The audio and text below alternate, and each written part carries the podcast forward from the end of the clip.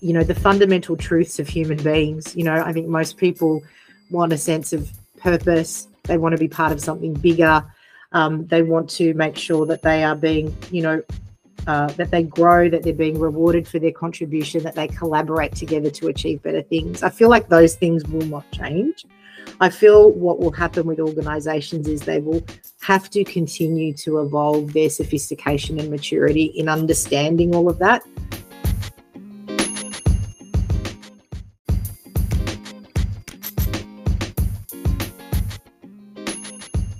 Define your culture, then how do you describe it to other people?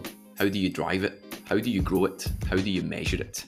We covered this in the latest episode of Let's Talk About EX, where we're happily joined by Mary Lemonis, the Chief People and Sustainability Officer at REA Group. REA Group are a collection of 16 brands with 3,000 employees operating across three continents. Now, whether you know REA Group by name or not, you're probably familiar with and have used their technology and platforms, as are the group behind companies like realestate.com, Mortgage Choice, flatmates.com.au, property.com.au, and a whole lot more. So it made for an interesting conversation as we discussed a range of things that happened to tie back to Mary's experience in establishing and growing strategies that are purpose driven and backed by data. We covered a heap of topics EVP, leadership, talent attraction, people data, future of work, you name it. And Mary was very generous in sharing her ideas and stories, so I think you'll get a lot out of this one. Enjoy. Hey Mary, how you going? Really well, thanks, Ryan. Good to be here. Thanks for joining us. Thanks for joining us. Um, really excited to have you have you on here today. I was wondering if you can start by telling us a little bit about yourself and your role at REA Group, sure. uh, and and what inspired you to become Chief People and Sustainability Officer. Yeah, sure. Um, so, uh, as you've said, I'm the Chief People and Sustainability Officer for REA Group, which is a, a, lo- a leading global digital property business. Um, uh, we uh, obviously specialize um, in the property experience and, and have businesses uh, in India and Australia. I've been with the business for about five and a half, or oh, five years and a couple of months, um, and have always worked in the, the people and culture space, or what used to be, you know, more commonly known as human resources. Uh, that's been my entire career. So starting in consumer goods predominantly has been my background prior to coming to REA, which is my first digital business. Wow, excellent. And what's the what's the sustainability component of your role? I was surprised to see that because you know the the, the yes. term we're hearing now is people and culture, but sustainability made my ears perk up. Yeah, for sure. So if I think about the elements of sustainability that that certainly the market recognizes being environmental, social, and governance, um, particularly for a business like REA that doesn't have a lot of hard assets, you know, our biggest um, you know um, asset base is really our people and and our knowledge. Um, and so I think because there's a lot of that that sits within the S of ESG, um, there's a there's a bit of a natural fit. Uh, obviously, the oversight extends across environment and governance, um, but there's a you know obviously a cross group team that that really shepherds that um, and makes sure that we're staying on track. Uh, but ultimately, the sustainability portfolio rolls up to to mine um, my remit. I think if we were a mining company or a retailer or a consumer goods company, um, you, would probably have a more, um, it, it, would sit in a different place, I would imagine, um, and, and potentially with even more dedicated resources. Some companies now have sustainability officers reporting straight through to the CEO. Well, we get a lot of responsibility, and a and a big part of it is workplace culture. Um, Absolutely. Why do you think culture is important for businesses to focus on? Well, at REA, we, we talk about strategy and culture as being, you know, the twin engines of a plane, you know, so strategy really guiding us um, in terms of the, the, the way that we uh, look to deliver and, and then culture really driving us uh, to deliver. So, from my perspective, it is the most fundamental element um, to make sure that we deliver high performance, other than having a strategy. Um, and so, fr- from that perspective, uh, I-, I think it's it's just so critical. And and I think what we've shown with, particularly, I think with COVID, is proven that you know culture is all the things. I think people get it, but they sometimes they still don't. I'm still surprised by the number of senior executives that will say, but how will we know what our culture is if everyone isn't in the building? And and please don't get me wrong, I think connectivity, face-to-face collaboration. I was I was literally um, in Uzbekistan. Long story with our India um, leadership team a couple of weeks ago. And there is no substitute for having that face to face connection with people and, and what you can cut through and achieve, I think, when you're together, particularly for those moments that matter, is really important. But equally, culture is in everything that we do. It's in the way that we lead, it's in our people practices, it's in the way that we communicate, it's in the way that we um, show up for those moments that matter, it's in the way that we give feedback, it's in the way that we work, it's in the way that we're organized. It's all of those things. Um, and so, from my perspective, I think it really is the representation of a lot of the work that PNC drives. That's an that's an awesome definition uh, for it, and I know it's such an ambiguous term for a lot of people, and and and uh, some organisations don't bother to define it. So I think you're giving it a fantastic definition there. Um, what are some of the most significant changes that you've made to to REA's workplace culture since yeah. you joined the company? Um, um, and sorry, Ryan, you go. Oh, good. I was gonna just gonna add because I like to add lots of questions in the one question. I don't know why I do this, but I want to know how how have they impacted the business? So, what changes have you made to the culture, and, and how has that impacted impacted the business? Yeah, uh, so, um, it's something that I'm really passionate talking about because I think it's fair to say um, REA has has had a strong culture um, for many years. It, it predates me, uh, but like anything, right? You come into a new role, you've got um, you, you want to make sure that you're leaving it better, you know, or making it better than what you found it. And I think my observation with REA would be, and, and certainly in my first 100 days, what became really apparent is we had a really strong humanistic culture. Um, I think the opportunity for us was to dial up that achievement orientation, and, and some of the language that I use, Ryan, is, is very connected to the, the OCI, the Human Synergistics Culture Tool. Um, that's what we use at REA to measure our culture. Uh, and it also has its sort of sister tool in the lifestyles inventory, which we use for leader feedback. So we really like that um, ability to be able to give data to leaders to say, here's how you're showing up, here's how people view the culture within your team. Can you see the impact and the connections? Because I think that the role of leaders is just so fundamental to creating organizational culture. Um, and so my observation would be coming into REA, humanistic, encouraging, really strong um, achievement, which is sort of more the task side, an area of opportunity. And we did our first, um, we did a little pilot of the culture survey in my first year at REA. Fast forward a couple of years, we actually did a full diagnostic for the entire business and it proved it out. So 87th percentile humanistic encouraging, which is off the charts, um, and 64th achievement. And I think, as anyone at um, Human Synergistics will tell you, to be above the 60th in the blue styles um, is really strong. But for us, it's that gap between those two that we really see as our opportunity. And so we don't want to lose um, the humanistic side of who we are. I think it really is our superpower. It's how do we equally dial up and make sure that the elements that sit under achievement, you know, can grow a bit more you know how do we lead into some of those things like courage over comfort um, risk taking um, through learning uh, everyone taking an enterprise view you know so some of those levers are the things that we're working on in our culture action plan. Awesome. Excellent. And isn't it nice to have some of your feelings validated when you when you actually get that data back in uh, that direction? Yeah a little fun fact um you know which may or may not make the final cut of this we'll see is you know going back to that point around culture isn't just the building. You know we actually did our first culture full diagnostic in february of 2021 and um, as part of that survey we had about 50 or 60 people that had never set foot in an rea hmm. office.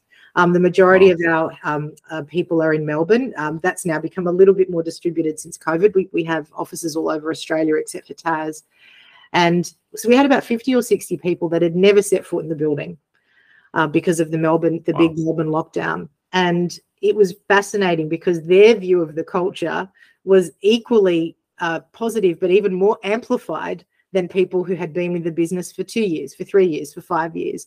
And so, if you ever needed data, and I'm, I'm all about finding the data that that sort of demonstrates the point. I think a lot of times in our world, people have feelings and hunches and hypotheses. I think the more that we can provide hard data around the work that we do, the better. Um, and we had a perfect data source to say, you know what culture isn't just the building. It's all the things you know it's it's everything that those people experienced from their onboarding their hiring through to their onboarding through to those first six months that that showcase that culture to them. Um, so that was a really interesting data point for us. That's awesome. That is a fun fact and that will stay in and great how it goes back to your definition of culture being the way rather than just what you what you see. It's more more what you experience and that's awesome. Excellent. Um, I, I, wanted to uh, ask what challenges you faced when trying to improve workplace culture at rea was it any and did you and yeah. how did you overcome them I think um, you know we're still on that journey, Ryan. I, I, you know I certainly wouldn't say that we are at our destination, and I don't think we ever will be. Right? It's like personal development. You know, I remember saying to a coach of mine, "When does this ever end?" And she said, "When you die." so you might as well just keep on going. Um, but I think you know for us, and and you, you, can see it in the way that we talk about our people strategy at REA. You know, leadership is actually in the center of the wheel. And so it's not so much a challenge, but where we really needed to focus a lot of our effort was how do we make sure that we are equipping our people managers? Um, we call it leadership, but you know, basically what we're talking about is anyone that leads people at REA um, with the capability to be able to show up in the way that we are expecting them to show up. You know, as I often say to my team, you know, we can design the best, most um, sophisticated experiences, but the deployment of that experience is typically through a leader to an individual in most cases. And so, how do we make sure that, you know, we have incredibly strong people leaders? Um, you know, and that's everything from the assessment side, from, you know, making sure that we, you know, a lot of times we, we sometimes might promote someone because they're technically strong but not leadership strong. So how do we get in really early in that funnel? Um, we actually have piloted now for the first time a program called Curious to Lead, where we target leaders who might people that might be interested in leadership because part of it's self-selecting out you know we've created very good yep. technical pathways in our business for senior leaders that yeah people want to be senior but they don't want to lead and that's okay because the the the cost of having people leading that aren't good leaders is just too high and so that focus on people leadership and in and and coincidentally or fortuitously we'd started that journey before covid hit we were probably it was probably like mid 2019 where we really started working on that in earnest. So it was help, really helpful to us because then, of course, with lockdown, that relationship between leader and individual became even more amplified and acute. So we were really um, uh, fortunate that we were on that. And, and that's where we're really trying to go. So not so much a challenge, but it requires a lot of focus. It requires a lot of nurturing and it cuts through the entire experience because it's everything from selecting mm. the right people, developing them, you know, the performance management side. Um, and and that's been a, a huge area of focus for us. And equally for some people, I think as we shifted to you know what i call more of a balance between that achievement and humanistic focus. For some people it it wasn't necessarily what they wanted. And that's okay because i think at the end of the day life is too short to be working somewhere where you don't feel that alignment right? Um, and and so you know that that that there has been some change. But i always say to my team you know at the end of the day if i could be really simple about it ryan you know what do we want? We want at scale terrifically talented people who are great human beings you know?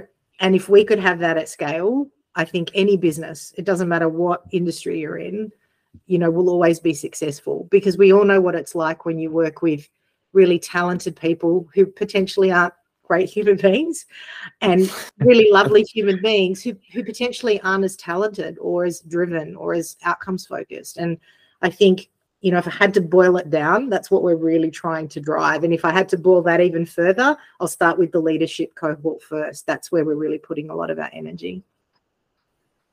And it's nice to know the formula that you want and the formula that you need as well, rather than rather than blindly going into it. That's awesome. And I love what you said about about the the pathway to leadership can sometimes be be curious because sometimes the best leaders are, are reluctant leaders, maybe they need that the curiosity to fuel that journey. I, yeah. I love that. That is that, that's brilliant. Um, I've seen lots of imagery over the years of some of the great things that you've done at REA groups. I've seen some images shared online of activations or the different experiences that you've built. Can you share any um, specific initiatives or programs that you've implemented um, uh, to improve workplace culture and, and any any of the results that you've seen from them? You've mentioned a few already, but I just wonder yeah, if there's. Yeah, I, I, might start at the beginning of the journey with our employer brand. Um, when I started at REA um, and, and, you know, more broadly into EVP, I think, you know, the backstory was we'd had a couple of cracks at it and hadn't quite solved it. And um, and so it was one of the areas of focus that I really wanted to put in when I first joined REA. And, and I think a lot of that early thinking around well who do we want to be and how do we get the two sides of that coin? You know i think when i first started at rea i started using the term and i certainly didn't invent it. Um, someone else did but the whole give and the get you know that was something that we really wanted to um, be really clear about very early when i started because it felt like the partnership felt a bit one-sided you know? At the end of the day we are here to work together.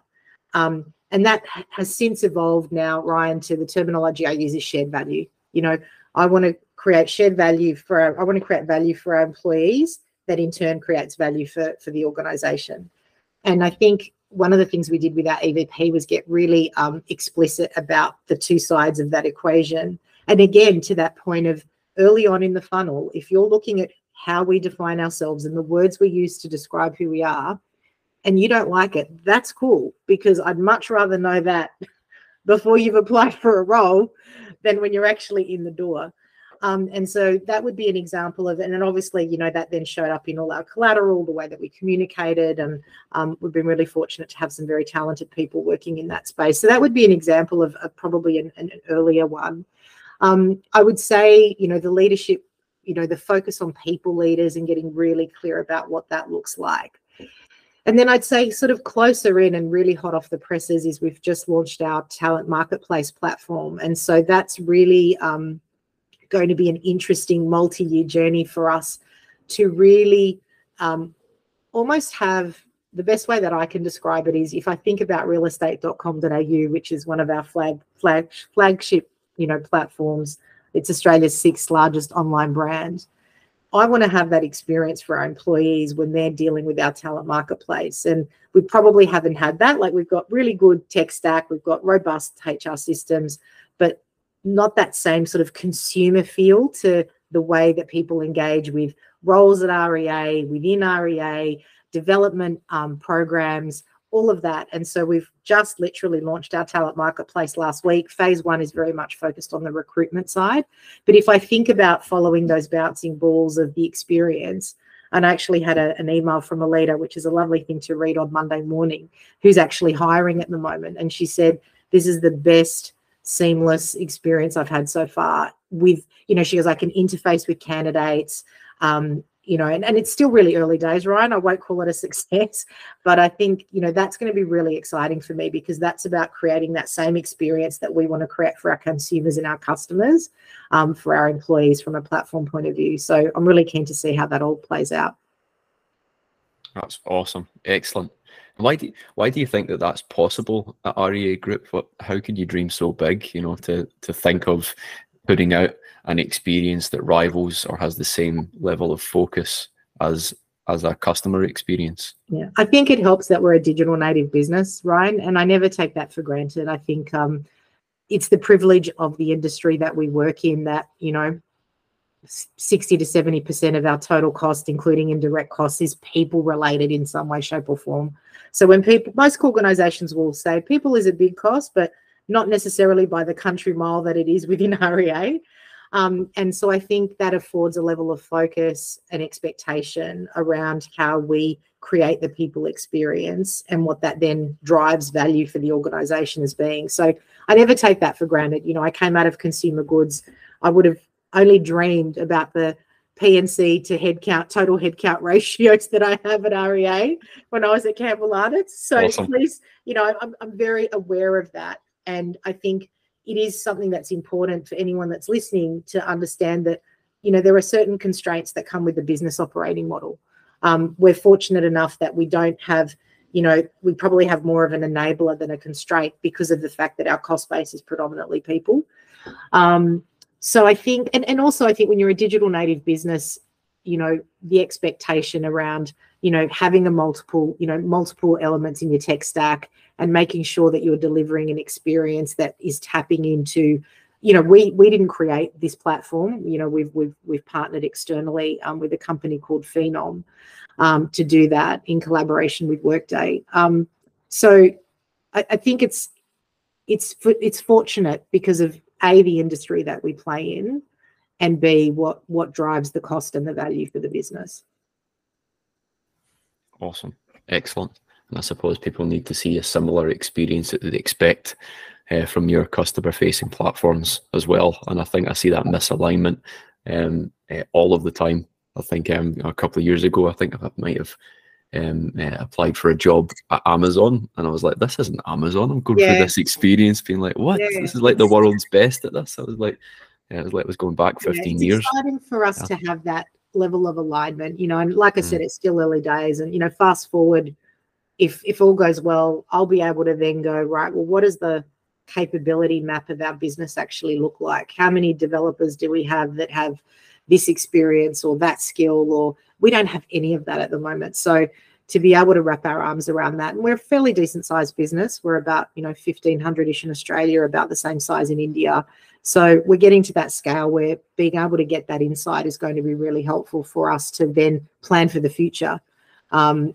which you know for all of us is always on our minds right how do we get in front of it as best as we can Speaking of the future, what do you see as the future of workplace culture? You know, how do you think it's going to evolve in the years to come?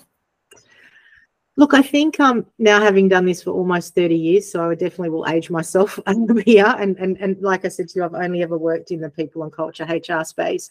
I think there are some core tenets that will remain unchanged.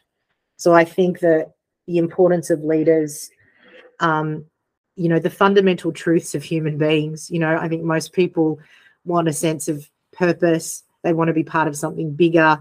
Um, they want to make sure that they are being, you know, uh, that they grow, that they're being rewarded for their contribution, that they collaborate together to achieve better things. I feel like those things will not change. I feel what will happen with organizations is they will have to continue to evolve their sophistication and maturity in understanding all of that. It's still sort of a bit of a head scratcher sometimes for me where I think I was in a conversation with someone and they said, Oh, yeah, we really want to make sure that we're understanding that our leaders are decent leaders. And this was like a recent conversation. And I was like, wow, you know, like that's that's table stakes now. And and you know, we're seeing the generational shifts of what people expect in terms of whether it be sustainability or well-being. Um, and equally, I think the importance of understanding that we want to create these experiences to create value for businesses. I still don't know if that's very well articulated in a lot of organizations. It's implied, but I don't think it's as explicit as it needs to be. Um, and I feel very fortunate that I've worked in organizations where I haven't had to fight for that agenda. It's been clearly understood by my peer set, by my leaders. Um, so, so I think it will continue to evolve, but I actually think there's going to be more consistency than not. You know, I always joke, um, you know, there are too many variables in the human experience for AI to take o- fully take over. I could be wrong, you know, I might be eating my words, but there's definitely going to be there's going to be changes in the roles that we do, and I think there'll definitely be a move to higher value tasks. Yeah.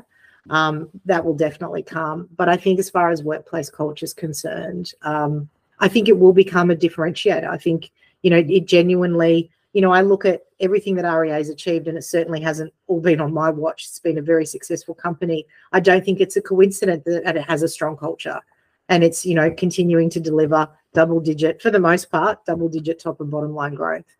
So, you know, for me, that's pretty clear. And I think organizations that want to continue to grow are going to have to con- consider this as a just as essential as any other element of their executive team or or practices. Awesome. I've got one last question for you, and this another double-barreled one. Yeah. Um, uh, the questions we get asked the most when it comes to culture is how, uh, and it's from other HR people and culture leaders, mm-hmm. is how do we define it and how do we measure it? Now you've got a really good definition for culture, and it sounds like you've got a great approach for measuring it what advice would you would you give them if they were starting out defining and measuring their culture? Yeah. So, so for me, I think, you know, we're using a four step process, which is, you know, understand our current state, our current culture, define our ideal culture, um, operationalize the plan, you know, pull together the action plan, and then measure and adjust as we go. Um, and and that's been an interesting um, process for us because we've obviously chosen a diagnostic that's quite um, complex and not something you can do every year. So we we are we've made a call that we will do our culture diagnostics every three years. We also measure engagement, so we're really clear about what's the difference between engagement and culture. So we very simplistically talk about culture as the collective behaviors, and then engagement as how we feel, and then we link that to leadership and performance. So we have that flywheel going both ways. So I would say, you know, figure out the best tool for your business to measure culture. Um, be clear that you're not measuring engagement because they are two different things. Um, and so um, I think sometimes they, the lines get blurred a lot in that space. And, you know, that obviously we use the human synergistic suite of tools, but there are other tools that you can use as well. Um, I don't know many of them, to be fair. I've, I've, been a bit of an OCI tragic. It was the first company that I did culture work with when I first started working. And I love the fact that it's got a really um, robust database and you know it's now been in play for over 30 40 years so you feel like you've got a really good arsenal of, of information behind you which i think is important but whatever tool you use you know measure it and then understand what your ideal state is and then determine the levers that you need to pull that will make the biggest difference to what you're trying to achieve. And so for us, we looked across that suite of, you know, is it leadership? Is it our people practices? Um, is it, you know, some of our core um, tapestry? You know, is it our values? And and we've decided, you know, we've and we've plotted it. So we're like, what's easy to do? What's essential to do, but maybe a little bit harder. And so we've now got a very clear you know 12 month well we started this work a while ago so you know probably 18 month roadmap of what we're doing and on the measuring and adjusting it's one of the things that we're doing is we've actually um, instituted a culture pulse so we're really clear about where we're trying to shift um, and every month depending on your birth date twice a year you will get a survey if you're an employee at rea and we'll ask you 12 questions um, it's not statistically significant until the quarter results are in but it gives us a really fast pulse to go, oh, you know, we did this and this is the impact it's having, or we did this and it's not having an impact. Because I don't, as I've said to my team, I don't want to wait until February 2024 and, you know, on a hope and a prayer and go, hey, did we get there?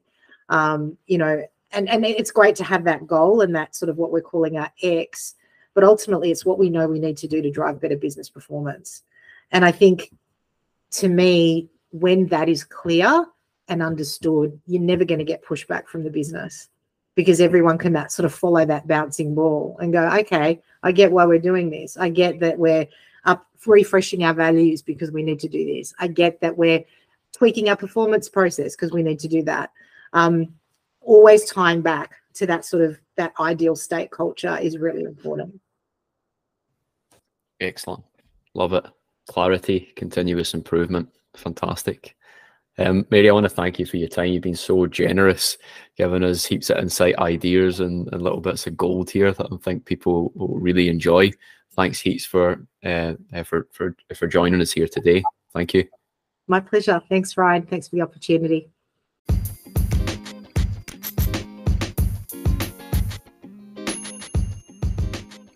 That's the end of the episode. Thanks for listening. Um, if you want to find out more about what REA Group are doing, then I suggest you head to their website. It's rea-group.com. Uh, go to the career section. It's a world class uh, career section. You can find out about what they have uh, available for jobs, uh, what the culture's like, the locations, a graduate program, their springboard to tech program, and as well as a few things that Mary talked about in this conversation. If you want to keep in touch with Mary, you can find her on LinkedIn. Um, I'll put her details in the show notes. But that's all we have time for today. Thanks again for listening. If you need a hand with anything with your workplace culture, employee experience, and well-being, then you know where to find us at exsona.com. Uh, until next time, thank you.